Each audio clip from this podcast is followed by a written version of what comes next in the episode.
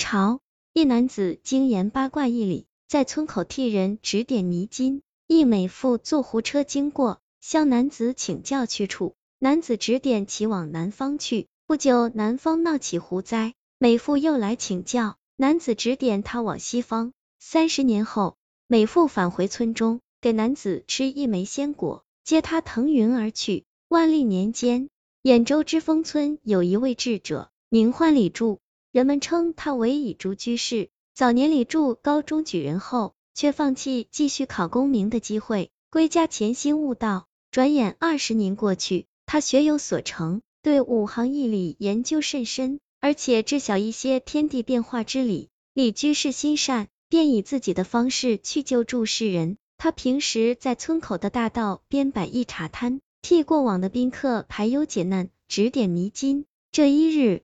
一竹居士在树荫下沉思，看到有一队迁移队伍路过，有好几十辆驴车，用黑布罩着，车内时不时传出喧嚣吵闹之声。一大队随行仆人，有人有狐，显得颇为怪异，一齐缓缓而来。最奇怪的是，前方的一辆豪华大车，竟是九只比狗还大的狐狸拉着。狐车中有一美妇，她隔着帘布空隙，看到树下的以礼柱。特意下车来行礼，说道：“听闻居士知晓世事，深懂哲理。如今我家族衰落，举家迁离，请问是该往南方发展，还是去北方好？”一竹居士听完，略微点头，掐指细算，然后道：“夫人可往南方去。”美妇行礼答谢，欲要给一竹居士布施些皮毛衣物，居士一时不受，双方就此别过了。不久后。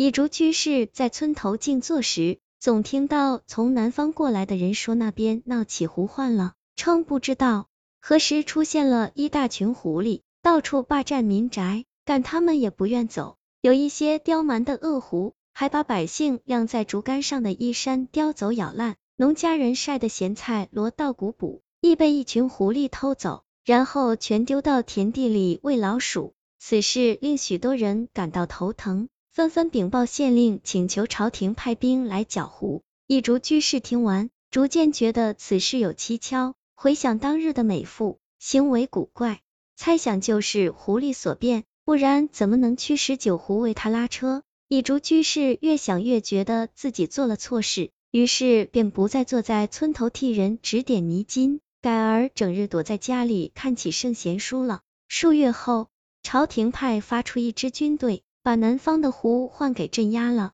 那些狐狸无家可归，便一大群狐聚集起来，拥簇着一个尊贵的美妇，驾着胡车离去了。胡车几经转折，又来到知丰县，车上的美妇向村民打听到蚁竹居士的住处，自己在夜里登门拜访。此时，蚁竹居士见他前来，好奇问道：“南方闹的狐患，可是由夫人所为？”美妇略微惭愧，语重心长的说。实不相瞒，哀家本是北方雪山的狐族族长，统领着雪山里群狐。三年前，有一狼妖突然来到，强占了雪山，我等狐族打不过他，只能被迫迁移另谋栖息地。一竹居士听罢又说，既然是客进来，为何要多生事端？美妇又说，我等狐族进了南方，见地区肥沃，居民善良朴实，怕当地人不给自己容身之地。便想把居民赶走，有些狐民放荡起来，管就管不住了，四处去作恶，宣示自己的地盘。如今倒是好了，对方派人驱赶我们，这亦是罪有应得了。一竹居士笑着说：“你倒是通情达理，如今你打门算将，何去何从？”美妇人行了个万福道：“此来便是问先生，我等这次是该向东还是向西好？”居士沉思一会，说：“可向西去。”那儿有十万大山与世隔绝，一定是你等狐族的世外桃源。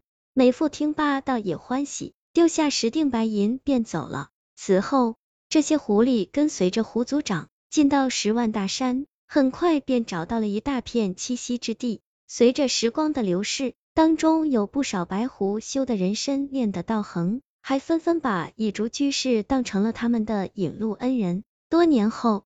那一竹居士在家中已是白发苍苍，自个无儿无女，孤单生活。一日，他看到西边天空飘起红云，黄昏时红云越来越多，随即飞下一群白衣少女，一个个长得貌如天仙，温文儒雅。当中一个身穿华丽长袍、头戴凤冠的女人缓缓飘下，正是当年的问路美妇。那女人来到李居士家中，他拿出一枚泛着彩光的仙果，让李柱服下。李柱服下此果后，顿时白发转黑，变成了二十几岁的少年。那女人拉着他踏出屋门，凌空而上，与那群白衣少女一道，踩着红云消失在晚霞漫天的空中。据说，一竹居士被接去十万大山深处，当起了狐族的大族长。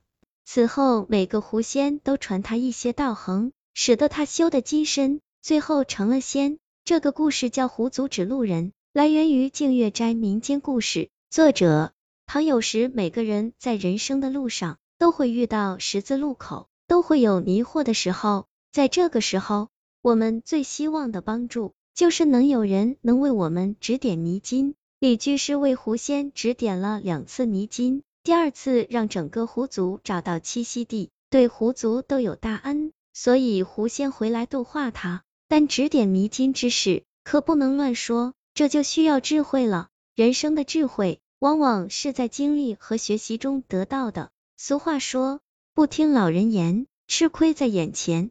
很多老人指点后辈之言，都是很有道理的，我们应该听取啊。